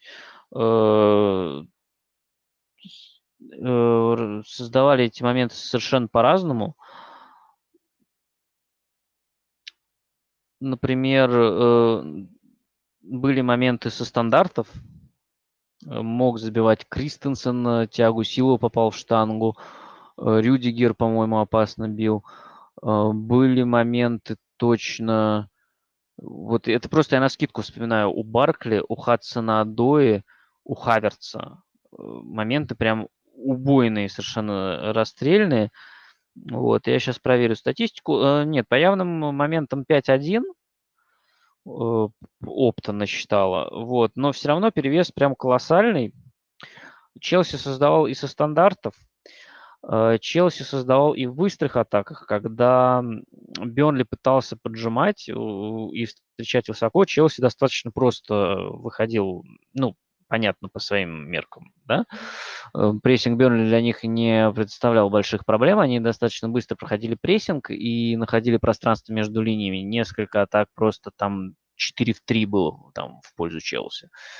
И в позиционных атаках, конечно, традиционная вот эта вот э, пятерка впереди, которая растягивает линию обороны. Ну, тут, конечно, помогали Гудмансон и Макнил, которые садились глубже и не давали создать чистый перевес, но все равно Челси растягивал оборону. Ну, то есть э, первые 70 минут, ну, вот, я не знаю, весь матч, на самом деле, вот до гола Берли, наверное, было ощущение, что ну, это просто игра Челси. Они должны ее забирать уверенно, просто и без, безо всяких вопросов. Единственное, что, конечно, могло смущать болельщиков, ну, потому что ничего не предвещало беды, это то, что счет всего 1-0, и ну, вот любой э, момент, полумомент, какая-нибудь случайность, 1-1, и все. И потом очень тяжело что-либо сделать, так и вышло, потому что концовку Челси уже провел тяжелее. Бернли, естественно, ничего это пытался сохранить. И вот Бернли, который Э, э, в этом сезоне, в принципе, не добирает и играет неплохо, набирает очки там, где он набирать их, в общем-то, по-хорошему не должен. Челси, который до этого набирал очки там, где мог вполне потерять и не создавал, по идее, достаточно, чтобы выиграть, да, но э, за счет реализации ему удалось набирать три очка. Здесь он очки теряет, хотя сделал все для не то, не, не то, что для победы, а для уверенной крупной победы. Но, э, ну вот футбол, бывает и так. Э, такая своего рода компенсация в миниатюре вот в, в отдельно взятом матче. Не знаю, почему так, но вот, вот, вот так сложилось. Тут счет не должен вводить в заблуждение. Абсолютно тотальное доминирование Челси. Должны были выигрывать крупно, уверенно и вообще безо всяких вопросов. Э, дальше. Движемся дальше и переходим к игре Арсенала и Уотфорда. Э, в общем-то, достаточно уверенная победа Арсенала, который единственное, что мог себе привести Галешник в конце. Но в целом Арсенал тоже создал достаточно для того, чтобы выиграть э, увереннее, чтобы выиграть крупнее, но тут э, нельзя не отметить две вещи. Во-первых, э, снова отмечаем вратаря. Бен Фостер шикарный матч, пару прекрасных сейвов, э, вытащил пенальти от Абамиянга, который пробил не очень хорошо, но очень сильно. И Фостер взял мяч и без возможности добить. Очень круто. Э, и второй момент. Это, конечно, мяч Арсенала, ну, несколько спорный.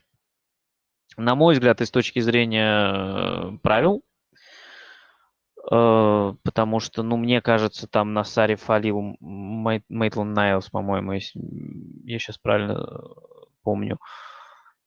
И, э, э, собственно говоря, сам эпизод с голом, он эм, возник из того, что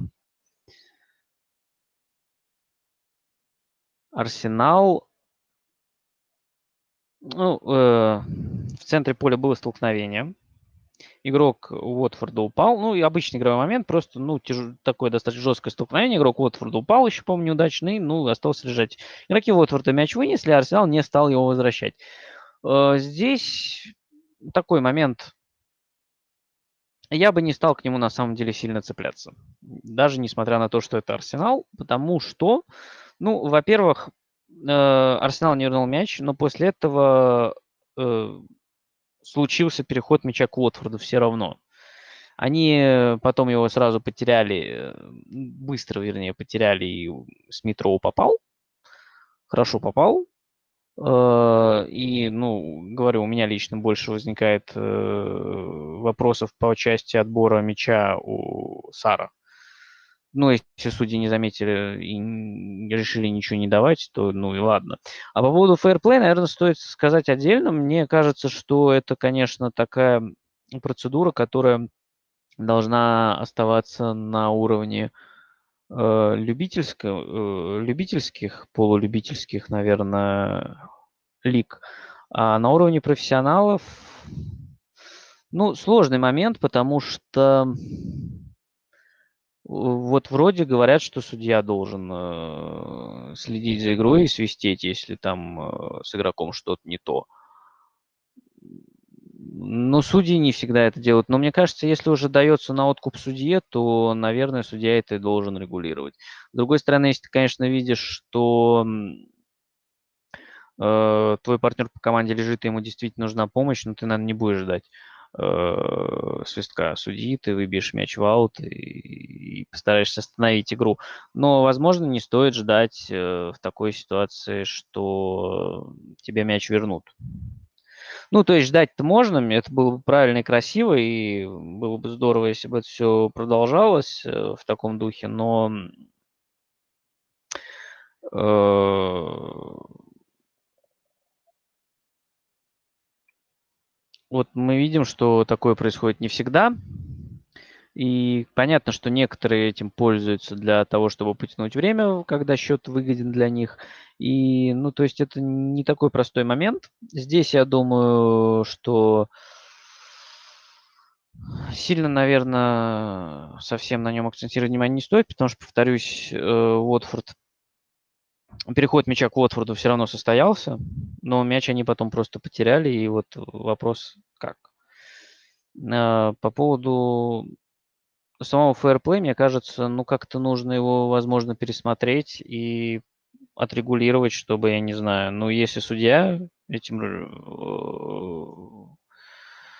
управляет, то, наверное, как-то должен как-то управлять судья, если сами команды, но тут, возможно, нет смысла ждать, что тебе вернут мяч, и нет смысла апеллировать потом к игрокам и судье, размахивать руками, а нужно продолжать играть. Но в плане размахивания руками это вообще одна из моих э, нелюбимых тем, э, когда игроки начинают махать руками, ждать каких-то действий от арбитра и свистка, э, и не доигрывают эпизод до конца. Ну, мне это не очень нравится.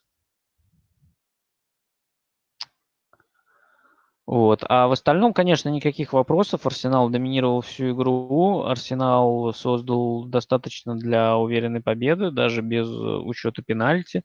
Был хороший момент Гэбриэла со стандарта, и, наверное, опять э, лишний раз стоит похвалить игру Арсенала на стандартах, который э, много создает, много забивает.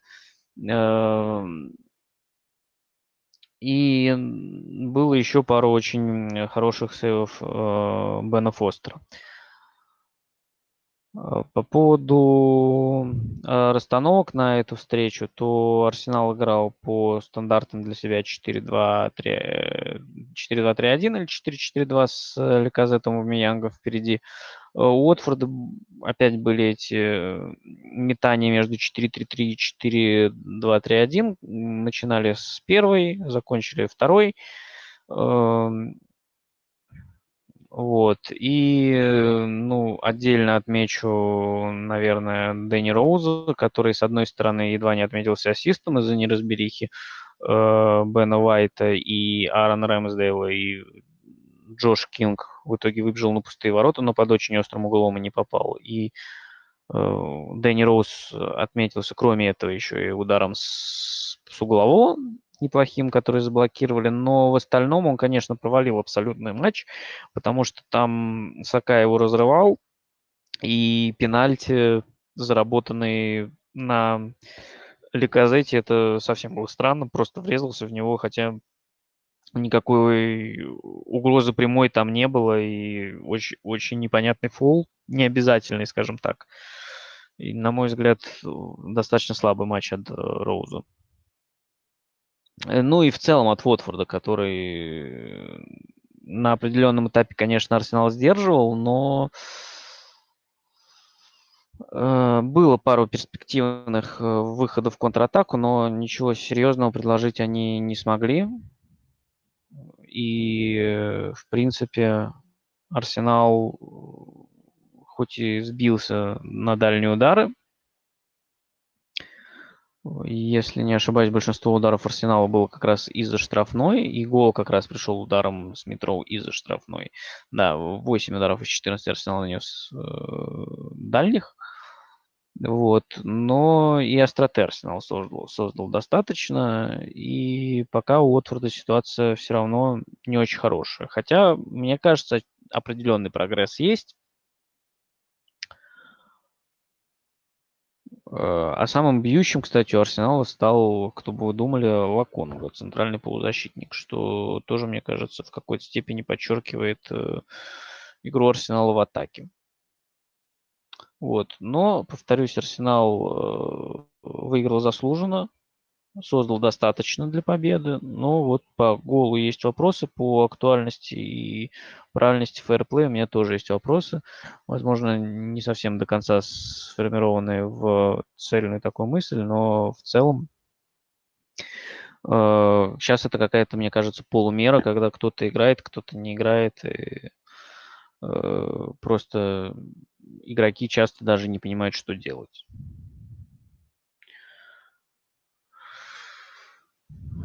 Так. Э, по поводу Арсенала мы все обсудили. Предлагаю двигаться дальше. Дальше мы переходим к игре Лицу и Лестера. Одной из самых интригующих и интересных в этом туре. Э, у Лестера вернулся э, Уилфред Диди, что позволило им вернуться к схеме с четверкой защитников. Соответственно, в полузащите были Сандиди, Сумары и Тилеманс. Мэдисон сел на скамейку, и это в целом понятно, потому что форма Мэдисона, я говорю, вот после травмы он пока никак не может набрать кондиции. У лиц очередные перестановки, сейчас попробуем описать. Наверное, без мяча можно описать как 4-2-3-1 с Далласом справа, с Тройком слева – Филлипсом и Форшоу в опорной зоне.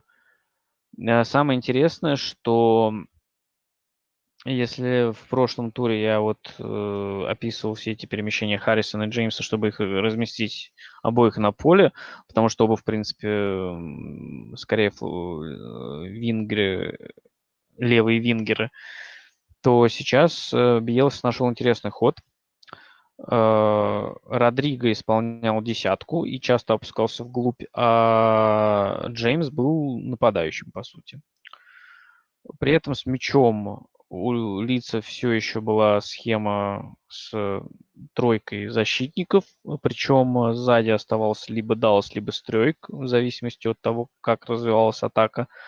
Э, чуть выше Филлипс и Форшоу, э, Э, Родриго мог опуститься глубже для продвижения мяча впереди. Э, были вот, собственно, Харрисон, Рафини и Джеймс, особенно на рывке Джеймса тоже была сделана ставка.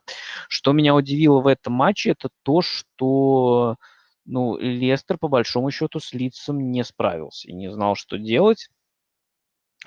И э, было пару неплохих моментов, возникших в результате прессинга когда не хватило последней передачи э, Лестеру. Э, пару эпизодов таких было. Но такие эпизоды были и у Лиса, когда быстрые атаки не дошли до завершения. Э, при этом в остальном и территории, и, и территории владел лиц, и давил лиц больше. Владение, по владению не такой большой перевес, но важнее, что у лица были более опасные моменты. Они чаще и больше создали моментов, как не забил Харрисон э, с углового. Это вообще в голове не укладывается. Он там в упор практически расстреливал э, ворота, но просто не попал. Вот. У лица 18 ударов. Продолжают также с удовольствием бить из штрафной и из-за штрафной, там 8 ударов из-за штрафной. Вот. Эм, Лестер э, отвечал иногда неплохими контратаками, но игру забрать полностью под контроль так и не смог. И вот э, гол э, Рафини получился хорошим и выглядел в какой-то степени логичным результатом давление, несмотря на то, что вот он как раз пришел не из явного момента, а со стандарта. Э, но Лестер ответил очень быстро, и мне кажется, именно это Лестер и спасло. Шикарный совершенно выстрел Харви Барнса, э, который просто там в дальний угол послал мяч. Э, с другой стороны, Лиц мог и проиграть в этом матче, да, когда забил Адамола Лукман со стандарта, но вот немножечко совсем залез в офсайд, там чуть-чуть не повезло. Но в целом а, по качеству игры Лиц, конечно, был э, интереснее, Лиц был быстрее, э, больше контролировал игру, и Лестер, э, в общем, с этим ничего сделать не смог. Помогла реализация хорошая у Лестера и не очень хорошая у Лица, но мне кажется, что это, наверное, один из лучших матчей Лица в этом сезоне. Ну вот, э, завершить его победы не удалось. Ну что ж, поделать бывает. Мне кажется, что игра с такого качества, с таким соперником вот уровня Лестера, она это все равно очень хороший показатель. Хотя Лестер, конечно, в этом сезоне пока не совсем в порядке. Это не совсем тот Лестер, который мы привыкли видеть последние два сезона, который борется за топ-4. Сейчас, конечно, нет. Это команда середины таблицы, которая очень и очень нестабильна. Так, про шикарный матч Лестера и Лиц тоже все. И у нас остается, так, чтобы не соврать, две игры, получается. Э, ну, давайте пойдем с матча Брайтона с Ньюкаслом. Э, тут наверное, две вещи стоит отметить. Э, одна то, что, возможно, это один из последних матчей Ньюкасла с Грэмом Джонсом э, в качестве исполняющего обязанности там или временного тренера, не суть важно. Э, уже в этом матче мы видели, что вместе с руководством Ньюкасла сидел Эдди Хау, и уже очевидно, мне кажется, что вот-вот он э, станет новым тренером. Насколько это поможет Ньюкаслу, сложно сказать. Сходу, я думаю, тоже вряд ли. Э, мне кажется, что Ньюкаслу нужно будет провести э, все-таки хорошую трансферную кампанию, чтобы состав усилить. Но Эдди Хау в Борнмуте оставил в целом приятное впечатление, но и вопросы тоже Э, были определенные. Поэтому будет очень интересно последить. Э, атакующий потенциал у Ньюкасла, в принципе, весьма интересный есть с Уилсоном, Альмироном и Сан-Максименом.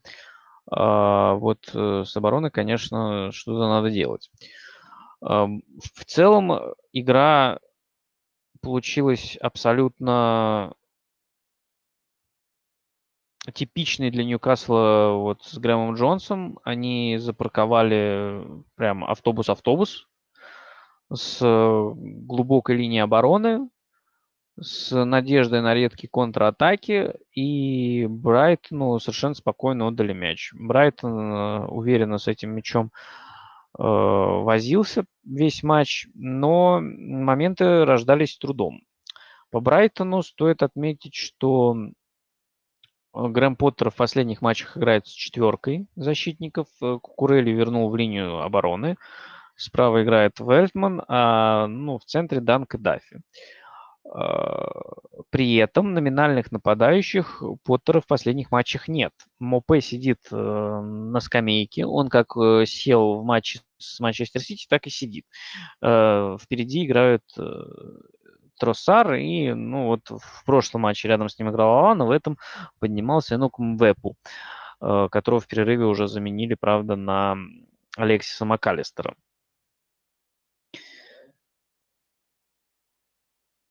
При этом э, Брайтон владел территорией, владел, владел мячом, но моменты создавались с очень большим трудом, и э, по сути, вот гол удалось забить за счет индивидуальных действий Тросара, который просто, ну, за счет того, что протащил мяч, просто заработал пенальти. Э, и этот момент так и остался единственным явным моментом на две команды. Э, Брайтон, конечно, создал больше остроты, больше бил, но э, по сути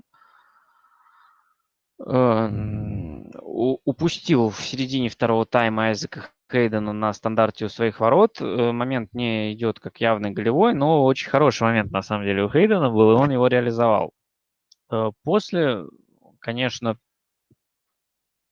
Ньюкас, э, Ньюкасл-то понятно, он его все устраивал, он защищался. А Брайтон э, пытался э, как-то додавить и выжить победу, но создал очень мало, и после как раз гола Хейдена, на самом деле в матче практически ничего не происходило. То есть вроде бы Брайтону и выиграть хочется, а все, что было в последние э, там вот 70-е минуты, да, когда гол Хейден забил на 66-й, ну, да, возьмем отрезок даже 67-й минуты. Э, все, что было у вообще в целом в матче, это три дальних удара вот на две команды. Два у Брайтона, один у Ньюкасла. Все. Э, при этом у Ньюкасла было пару неплохих контратак, и Брайтон еще мог остаться вообще без очков. В одной из таких контратак неудачно вышел Санчес, вратарь Брайтона, и заработал удаление. Э, замен к тому времени у Брайтона не было, и на ворот стал э, Льюис Данк. И тут для меня вопрос, у Ньюкасла было еще минут пять, и был штрафной ворота Брайтона, но Джон же Шелви решил навешивать, и так ни разу Данка никто и не проверил. Хотя вроде очень э, как раз, мне кажется, в такой ситуации велик соблазн, э, чтобы проверить непрофильного вратаря, который встал в ворота, на то, насколько он вообще э, готов Э, Ньюкасл этого не сделал, игра спокойно закончилась ничьей, ничьей э, и ну, с одной стороны, конечно, Брайтон очки потерял, с другой стороны, ну, создал не так, чтобы очень много. Ну, вот, кроме пенальти, на самом деле, вспомнить особо и нечего практически. Ньюкасл, конечно, создал еще меньше, но Тут вот одного момента хватило, хорошего момента. Вот у Брайтона я не помню, например, такого момента, такого качества, какой был у Хейдена. Возможно, метрики там посчитают, что у Курели был удар э, в чем-то аналогичный, но мне кажется, что у Хейдена все-таки более хорошая позиция и более хорошие условия для удара были. Так что в этом плане определенная логика, наверное, в результате есть. Вот определенные проблемы у Брайтона с э, позиционной атакой э, в принципе тоже прослеживаются, но надо признать, что Ньюкасл, конечно, вот э, с уходом Стива Брюса паркуется весьма добротно и старается по минимуму оставлять пространство и возможности для вариаций каких даже у Челси, да, хотя казалось бы, даже у Челси были проблемы в прошлом туре. Ну, вот забавно, да, у Челси были проблемы в прошлом туре, и они выиграли 3-0. У Челси никаких игровых проблем не было в этом туре с Бернли, они играют ничью 1-1. Просто так бывает, ничего с этим, конечно, не поделаешь. И давайте тогда переходить к последнему матчу этого тура. Это Кристал Пэлас Вулверхэмптон. Здесь, может быть, даже не сколько про матч можно поговорить, сколько про команды. Потому что игра вышла на самом деле достаточно однозначной. Кристал Пэлас просто был лучше, острее и закономерно выиграл. А, э, можно сказать, что Патрик Вейра снова э, нашел новое оптимальное, наверное, сочетание состава. Э, вернул в стартовый состав Шейку Куэте Э, в паре с Макартуром они играют в центре поля, Галлахер играет чуть повыше, а тройка впереди Эдуард Бентеки и ЗАА, и что, э, конечно, совсем э, хорошо для Кристал Пэлас – есть варианты ротации с э, Улисы и Аю. Плюс возвращается уже на подходе где-то совсем Эберичи Эзе, то есть атакующая тройка, она будет, э, возможно, полностью ротируема, но хотя я не думаю, что за будут как-то менять. Так уже, как-то кажется, такой э, живой легенды Кристал Пэлас, а с живыми легендами всегда немножечко сложно. Вот. Тут э, можно отметить еще, что изначально Эдуар выходил в роли левого нападающего, но в конце первого тайма они за, поменялись местами, за ушел на левый фланг и э, Эдуар на правый. В итоге, именно в итоге за с позиции левого нападающего подключился в штрафную и забил гол. У Вулверхэмптона стандартные 4, 3, 3, конечно, защитника центральных, 3-4-2-1. И э, в последних матчах, честно говоря, Вулверхэмптон э, немножечко напрягает. Они очень хорошо начали сезон. Были хорошие матчи с э, э, лидерами, когда Вулверхэмптон, э, наверное, даже не всегда уступал в качестве, э, старался взять количество моментов, но показывал э, неплохую игру в атаке. Где-то подводила реализация, но в последних матчах Вулверхэмптон прям вызывает очень большие... Игра Вулверхэмптон вызывает очень большие опасения, хотя э, по результатам никаких вопросов нет. Но если вы вспомните начало сезона, Вулверхэмптон и по, э, по очкам не добирал. Сейчас э, он вышел в баланс. При этом у него есть недобор по забитым э, голам, но перебор по пропущенным. То есть пропускать э, Уорхэмптон мог, мог больше за это время.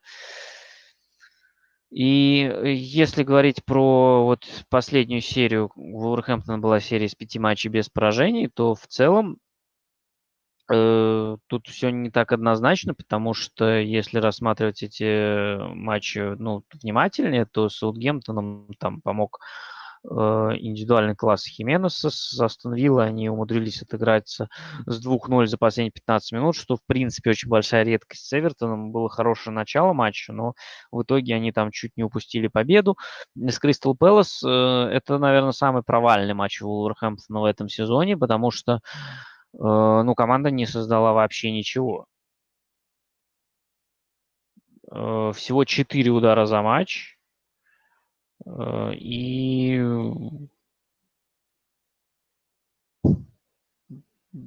сколько из них, наверное, из них три со стандарта. То есть с игры всего один удар. Ну, это очень мало, конечно. Но при этом в обороне, конечно, качества у Вулверхэмптона никакого нет. Э, Кристал Пэлас создал очень много. И, в принципе, мог забивать даже, наверное, больше. Ну, два тоже хороший, наверное, показатель перевеса, потому что Кристал Пэлас выиграл именно уверенно.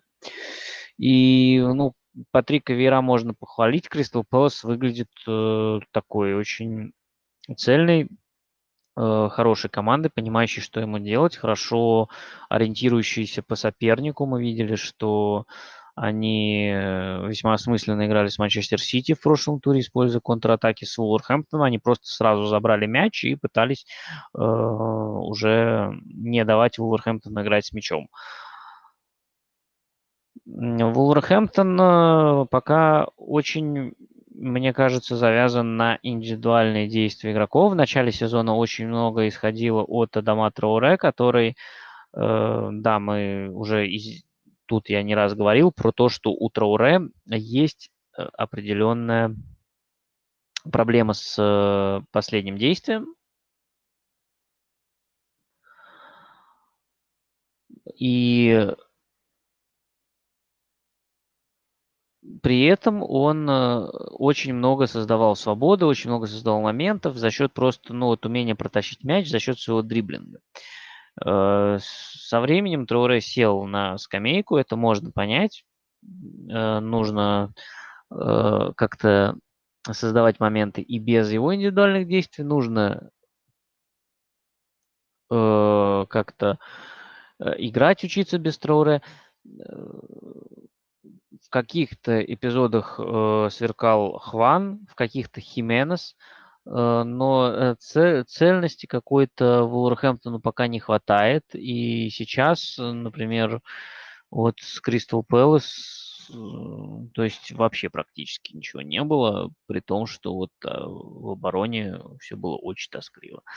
И я думаю, что последние вот эти матчи Вулверхэмптона, они могут вызвать определенный э, определенные опасения в перспективе, потому что вот сейчас э, следующий, следующий матч Уолверхэмптона с Вестхэмом, Норвичем, Бернли, потом Ливерпуль, Манчестер Сити, Брайтон и Челси. Уотфорд, Арсенал Манчестер Юнайтед. То есть концовка года у Уолверхэмптона будет прям очень мощная, и э, пока э, нет э, понимания по качеству игры, что нас ждет.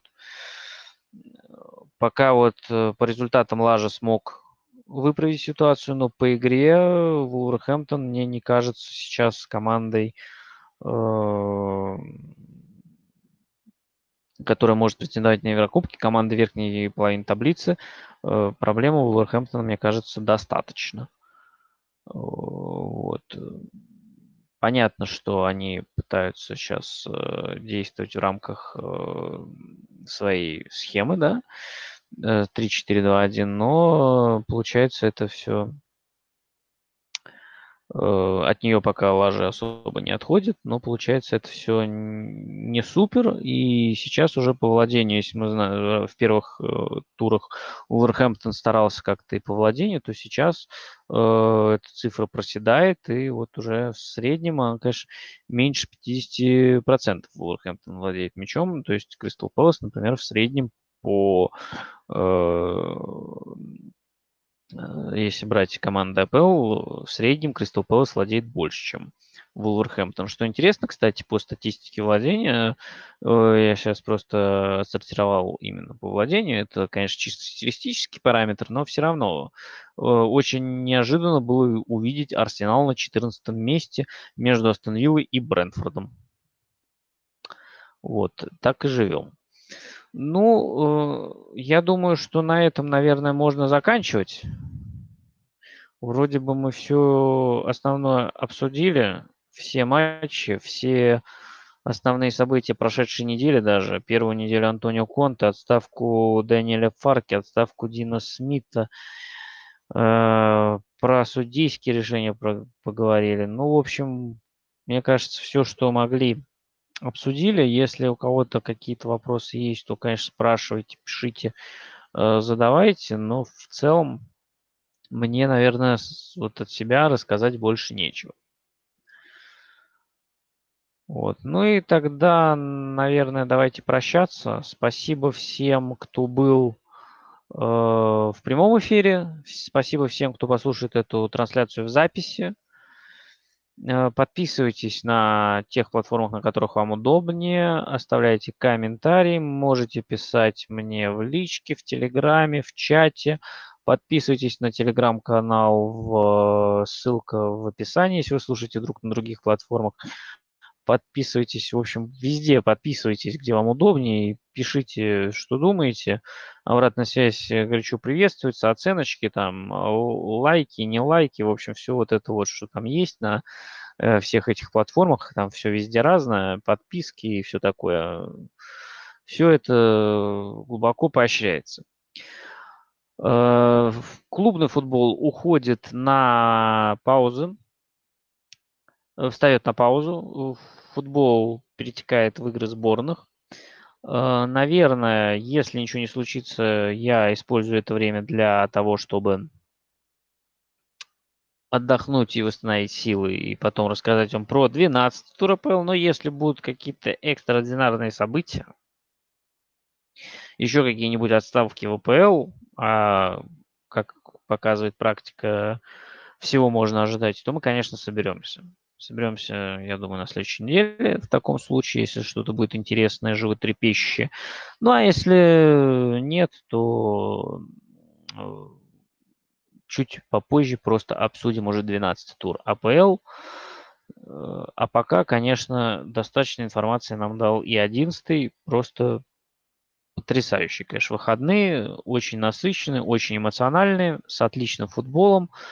Вот, так что не скучайте, отдыхайте, смотрите футбол, не болейте.